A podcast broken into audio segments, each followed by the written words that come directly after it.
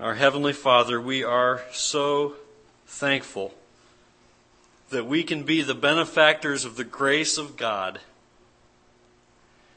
undeserved, sinners as we are, we are thankful. Lord, help us to come before you this morning with hearts that are grateful and hearts that are attentive and minds that are attentive to your word today. Lord, I ask that you would do a work in each of our hearts and minds today through the work of your Holy Spirit, revealing your truth to us through your word. In Jesus' name we pray. Amen.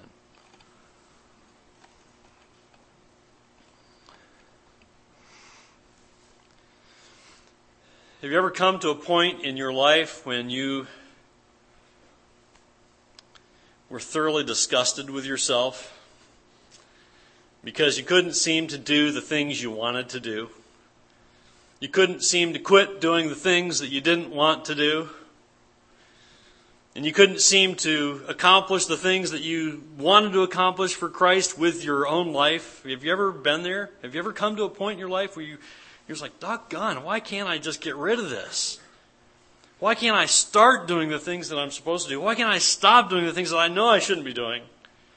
Why can't I stop thinking those things? Why can't I stop saying those things? Why can't I stop mistreating my family? Why can't I stop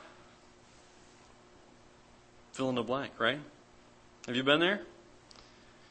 Aren't there times when our desire to live holy lives results in attempts that focus on, and here's, I think, where the problem lies at times, our, our, our focus is on man made rules and regulations Instead of having our focus on Christ, our example, there are times when the emphasis is placed on externals.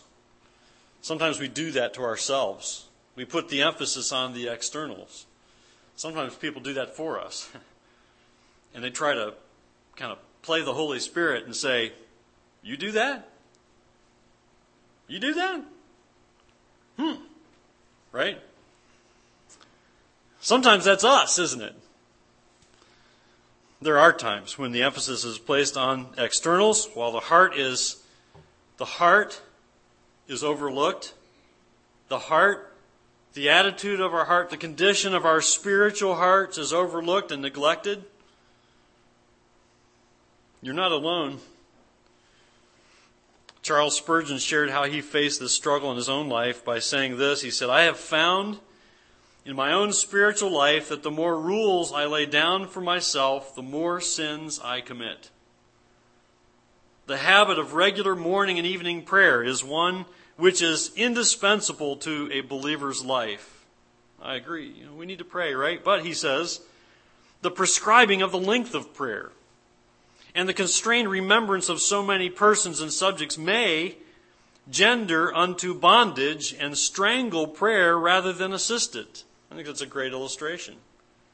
We could say, you've got to pray an hour every day, and you've got to do it first thing in the morning. And the constraint of that rule on our lives might keep us feeling defeated if we hardly ever pray in the morning for an hour, right? Or listen to this dialogue. I am in earnest about forsaking the world and following Christ. Sounds good so far, right? But I am puzzled about worldly things. What is it I must forsake? A young man asks. He says, I know. Here's what I must forsake colored clothing. Colored clothing. Stop wearing colored clothes. Get rid of everything in your wardrobe that's not white. I'd be in big trouble if my wardrobe was only white.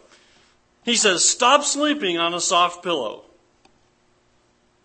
Sell your musical instruments and don't eat any more white bread. And to that I say amen. The white bread part. He says, You cannot, if you are sincere about obeying Christ, take warm baths or shave your beard. To shave is to lie against him who created us, to attempt to improve on his work. Wow. Elisabeth Elliot comments on this by saying, Does this answer sound absurd? And we sit here and chuckle and go, Hmm, that's kind of funny. I, we're all wearing some color here, right? And some of us shave, right? She says, Does this answer sound absurd? It's the answer given in the most celebrated Christian schools of the second century.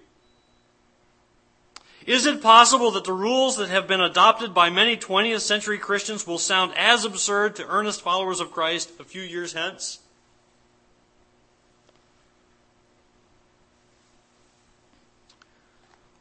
It's interesting to me that the monks enter monasteries to escape sin. And yet they find, as they are in the monastery, they cannot escape sin because it comes with them in their hearts. Maybe you've fallen into the same type of trap at times in your walk with the Lord. Maybe you've started building a checklist and you say to yourself, this, this list, if I just do these things, if I can just check this list every day that I've done these things and I haven't done those things. If I can just stick to my list of do's and don'ts, certainly I'll be holy. And yet, I talk to people, and you do too, who say, Man, I just can't seem to get rid of some of these things in my life. As we come to Colossians chapter 2, verse 16 this morning, I want you to turn there with me. Colossians chapter 2. We find that Paul sounds a warning to the Colossian believers about just this sort of problem. He tells them not to let anyone pass judgment on them when it comes to man made religion. He warns them not to let anyone disqualify them by insisting on practices that aren't sound. Let's look at the scriptures together. Colossians chapter 2, begin with me in verse 16 and we'll read through verse 23. Here is Paul's warning to the Colossian church.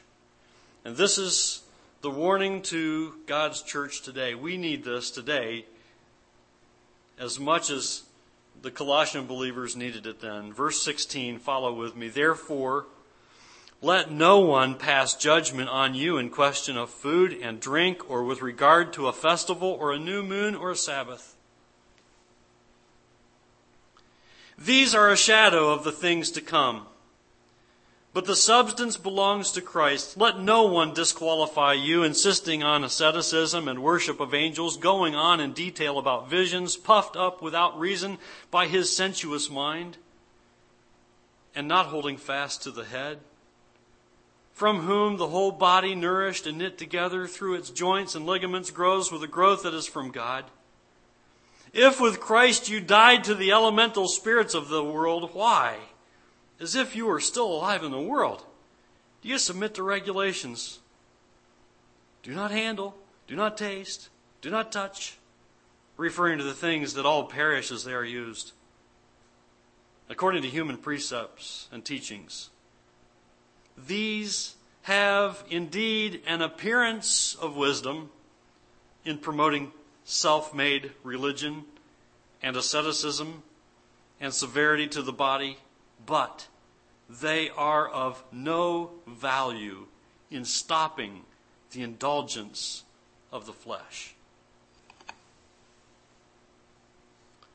I want you to notice in verse 23 how self made religion and asceticism are of no value in stopping the indulgence of the flesh. Here's why we struggle. Our man made rules, our man made religion are of no use in stopping the flesh. The New Living Translation words it this way it's of no use in overcoming evil desires. Your man made rules and man made religion are of no use in overcoming your evil desires. If you have the NIV, you'll see that it translates it. It's of no value in restraining sensual indulgence. It's the fleshly indulgences that control us if we let them. It's the evil desires that rule our lives if we let them. And you say, so how do we not let them? The answer is right here in the scriptures this morning. What is the key to true spirituality? What keeps us from indulging our flesh? How can we be more like Christ? How can we be holy as He is holy? And what gives us the victory over our sinful nature? Is the answer to depend on a list of man made rules and regulations? Well, we see in the scriptures today that no, that's not the answer.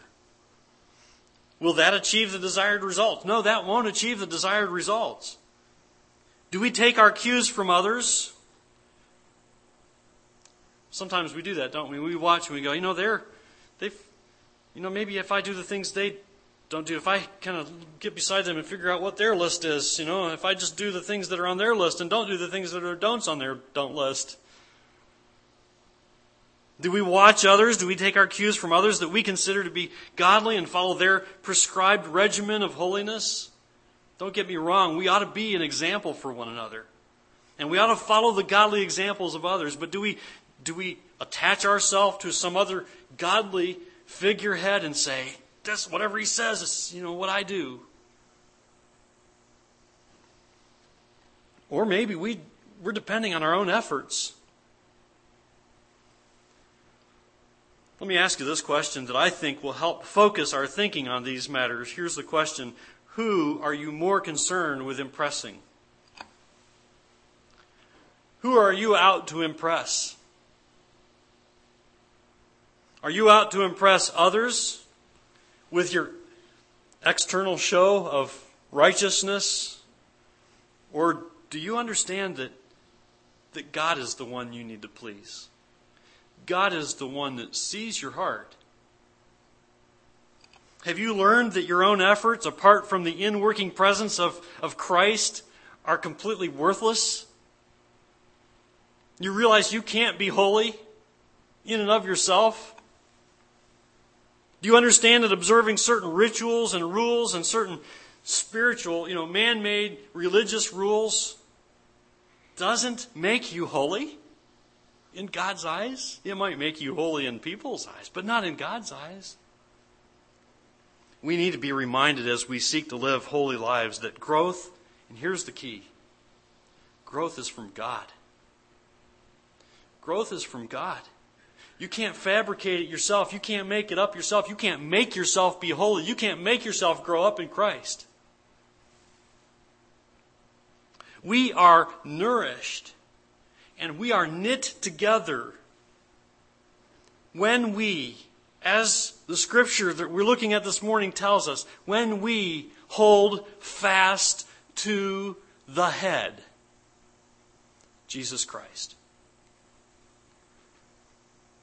There is a stark contrast. That's the truth of verse 19. And there's a stark contrast here between the shadow and the substance. A huge difference. There is a contrast that we see here between holding on to human teachings over holding fast to the head, Jesus Christ. And as we look at Colossians chapter 2, verses 16 through 23 this morning, I want to consider the types of things that we should not be holding fast to. And consider what we should be holding fast to, instead, holding fast to the head, which is Jesus Christ. In verse 16, Paul tells the Colossian believers not to let anyone, don't let anyone judge you over questions of food and drink or with regard to a festival or a new moon or a Sabbath. That's the same thought expressed in Romans chapter 14, verses 1 through 4, regarding food. Just listen to this from Romans chapter 14, verses 1 through 4. As for the one who is weak in faith, welcome him, but do not quarrel over opinions. One person believes he may eat anything, while the weak person eats only vegetables. Let not the one who eats despise the one who abstains. And let not the one who abstains pass judgment on the one who eats, for God has welcomed him. Who are you to pass judgment on the servant of another? It is before his own master that he stands or falls, and he will be upheld, for the Lord is able to make him stand.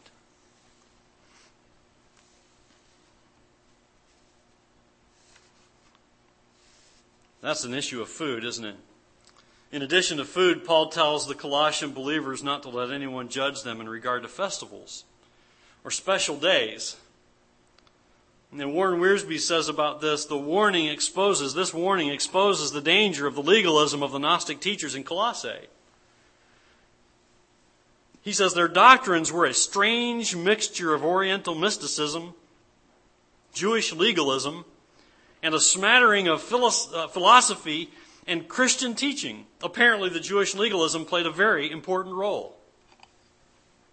And I'm just here to tell you this morning that we aren't bound by this kind of legalism. But there is someone we are to be bound to.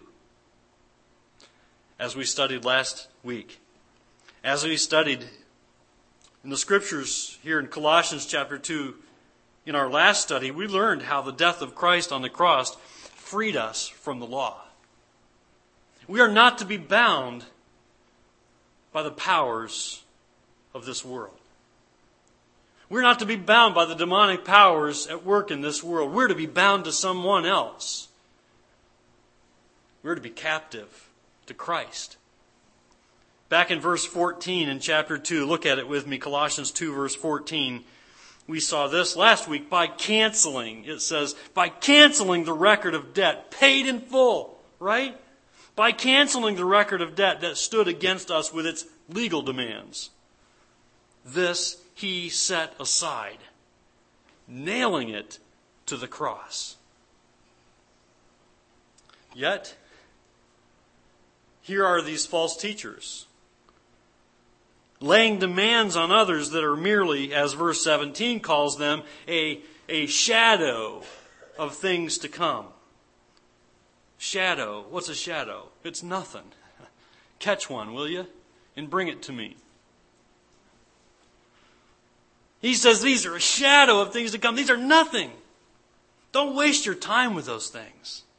And Paul continues to sound the warning in verse 18. Look at it again. Verse 18 Let no one disqualify you, insisting on asceticism and worship of angels, going on in detail about visions puffed up without reason by his sensuous mind.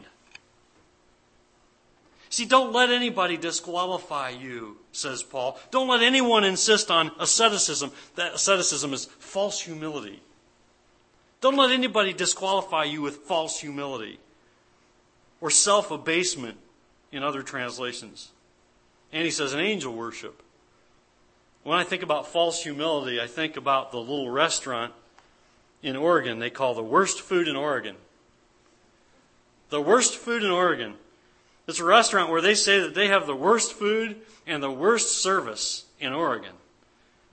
And actually, the restaurant from what I read, usually is actually serves really good food and has really good service.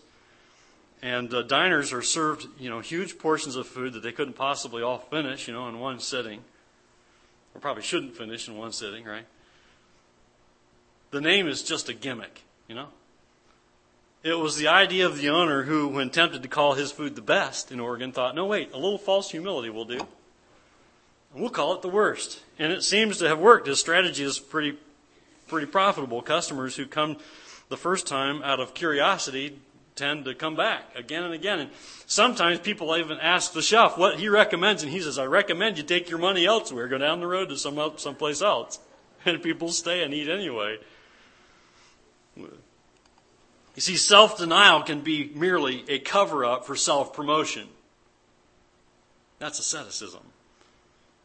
Here's the danger it's possible for those who appear to be humble to actually be very proud about their humility. I've got a list. You want to see my list? Right? Notice the words puffed up in verse 18. These false teachers were, were puffed up and prideful. And I have to say, whoa here. because maybe as you look at your life and I look at mine, we realize, you know what? I think I've been here before. This is describing me. Maybe you've been there yourself, puffed up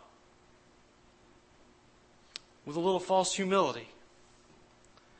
Maybe you've been there yourself. Maybe there was a time when you were quite impressed with your list keeping. And you could do anything else as long as you didn't do the things on your list, or you did do the things that were do's, you know.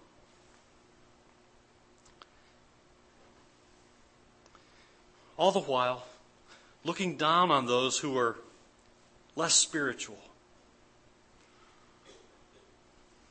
The problem with man made rules and regulations is that they lead to pride. The problem with man made rules and regulations is that we become overly impressed with how spiritual we are. Another problem Paul warns against in the, in, in, the scriptures here is the worship of angels. And I want you to just listen to the words of Jesus from Matthew chapter 4, verse 10, when he says to Satan, Begone, Satan, for it is written, You shall worship the Lord your God, and him only shall you serve.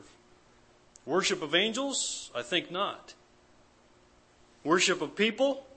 Uh uh-uh. uh Worship of demons? I think not. You see, Scripture is very clear that God, and God alone, is worthy of our worship. We aren't to worship anyone or anything else. What we do need to do is hold fast to the head. Worship Christ. Hold fast to the head. Look at verse 19 again. Here's why we need to hold fast to Christ and none other verse 19 says, and not holding fast to the head. He says, watch out for these things that tend to make you not hold fast to the head. From whom, here's why we need to be holding fast to the head, Jesus Christ, because it's from Jesus Christ, from whom the whole body, nourished and knit together through its joints and ligaments, grows with a growth that is from God? There's your answer about overcoming your fleshly desires and your sinfulness and those things that you want to rid yourself of that are displeasing to God. The growth comes from God. Stay attached to the head. You see, as we hold fast to the head, we're nourished and we're knit together. We grow, and our growth is from God. And we need to concentrate on Christ for this kind of growth. We need to get our eyes off of man made rules and rituals and get our eyes on the Lord Jesus Christ and get our eyes on His Word. It's when we hold fast to Him that we are nourished and knit together and growing. You see, without the head, um, let me tell you that without the head, there's no life in the body, all right? I was thinking about this this week, and this is not really something to be made light of, but we could do without an arm, right? Not that, we want to. We could do without a leg. There are people who go through life without an arm, without a leg, some without arms and legs, some without, you know.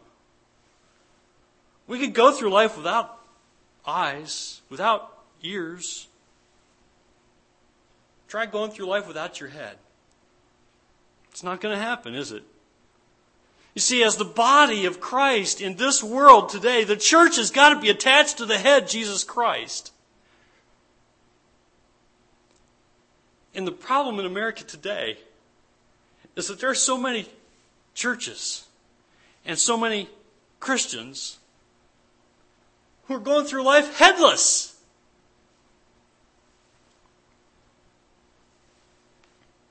Cling to the head. Stay attached to Christ. Stay attached to His Word, His, instruction manual, so to speak. You see, without the head, there's no life in the body. Don't be concerned with others' opinions of your spirituality. That's hard. Trust me. If you don't know that, I'll tell you, that's hard. But don't be concerned with others' opinion of your level of spirituality. Concentrate on Christ. Hold fast to the head. And as you are connected to Him, you will be, you will be nourished and you will grow up in Christ. You will be growing up. And you will be experiencing true spiritual health and growth. Don't get caught up with legalism. Don't cling to rules and regulations that you believe are going to make you spiritual. Don't get caught up with mystical experiences like the worship of angels, thinking that that, that will make you more spiritual. Hold fast to the head. Stay connected to Christ. Look again at verse 20. Paul's challenge, again in verses 20 through 23, follow along, verse 20. If with Christ you, you died to the elemental spirits of the world, why, as if you were still alive in the world, do you submit to regulations? Like, you know, don't handle, don't touch, don't taste. Those things, verse 22, those things are referring to things that, that all perish as they're used. And note that those things are all, these things are according to human precepts and teachings. What's the problem with human precepts and teachings? They're prone to error, aren't they? Because they're man made, they're imperfect. All you got to do is watch us worship, right? And read the bulletin, and you'll find out that we're imperfect, right? Some of you this morning came and said, Look, you got some names mixed up in a bulletin. It's like, Oh, so sorry. but we're human beings, aren't we? Watch out for man made rules, right? Here's Paul's emphasis. These have indeed an appearance of wisdom, verse 23, in promoting self made religion. These sound good. These look pretty good. And asceticism and severity to the body. Now, I believe in, you know, exercise. I'd like to do more of it, you know. I'm not like the fellow who said I, he wanted to, you know, he wanted to die sick. I believe in, you know, stand healthy. But, but the severity of the body, that's not going to make you more spiritual. But they are of no value in stopping the indulgence of the flesh. Paul's emphasis self made religion and severe treatment of the body are of no value in stopping your sinful nature. You need to be connected to the head, Jesus Christ. So hold fast to the head. You want to grow spiritually and be more like Christ? Don't rely on your own efforts and rules imposed on you by others. Hold fast to Christ. And you will be nourished and you will experience the growth that comes only from God. See, there were others that we see in the New Testament who struggled with things like this. The Pharisees, right? You know, the Pharisees. Jesus had his times of confrontation with the Pharisees. And he challenged them over their legalism. You know, they were controlled by their legalism. Former president of Moody Bible Institute, Joel Stowell, writes of the legalism of the Pharisees in his book, Fan the Flame. He says, in contrast to the two commands of Christ, two commands of Christ, the Pharisees have developed they had developed a system of 613 laws, 365 negative commands, 248 positive laws. By the time Christ came, it had produced a heartless, cold, and arrogant brand of righteousness. As such, it contained at least 10 tragic flaws. And here, in here, these 10 tragic flaws apply to our lists, you know, when we tend to keep them and expect others to keep our list, you know. Here, he's talk, talking about the Pharisees. He said 10 tragic flaws. Number one, new laws continually need to be invented for new situations. You ever find that to be true in your own life? It's like, oh, what do I do about this thing? New, new rule. Number two, accountability to God is replaced by accountability to men. Number three, it reduces a person's ability to personally discern. And let's understand here that the believer in Jesus Christ is responsible to discern for himself from what he understands from God's Word because you're supposed to be in God's Word, right? You see, I don't put any premium on ignorance, and neither does God. God wants you to be in His Word, and He wants you to know His Word. Number three, as Joe Stowell says, it reduces a person's ability to personally discern. If you don't know God's Word, you're not going to be able to discern error. Number four, it creates a judgmental spirit. Number five, the Pharisees confused personal preferences with divine law. There's a place for personal preferences. There's a place for personal convictions. Note the word personal, right? Number six, it produces inconsistencies. Number seven, it created a false standard of righteousness. Number eight, it became a burden to the Jews. Number nine, it was strictly external. You see, it's issues of the heart that matter most to God. Because out of the heart flow the wellspring of life. Out of the heart is how you live. Number 10, it was rejected by Christ. It was rejected by Christ. I want you to remember this morning what Paul says in Colossians chapter 3 verse 15 when he says, "And let the peace of God, let the peace of Christ, pardon me, let the peace of Christ rule in your hearts." Let the peace of Christ, the head, rule in your hearts, to which indeed you were called in one body, and be thankful. Or in the Kevin Pierpont paraphrase, be satisfied with Christ. Be satisfied with Christ. Be thankful. Reject the external. Put on Christ. Pray with me.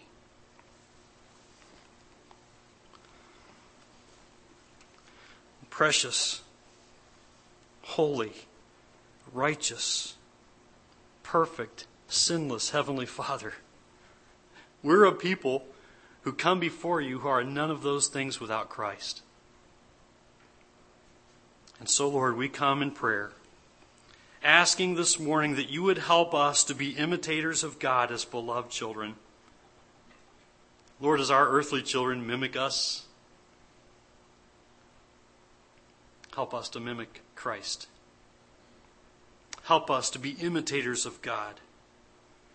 Lord, I pray, help us to walk in love as Christ loved us and gave himself up for us the most fragrant offering and sacrifice to God ever. Lord, help us to stay connected to and hold fast to Jesus Christ, the head. In Jesus' name I pray. Amen.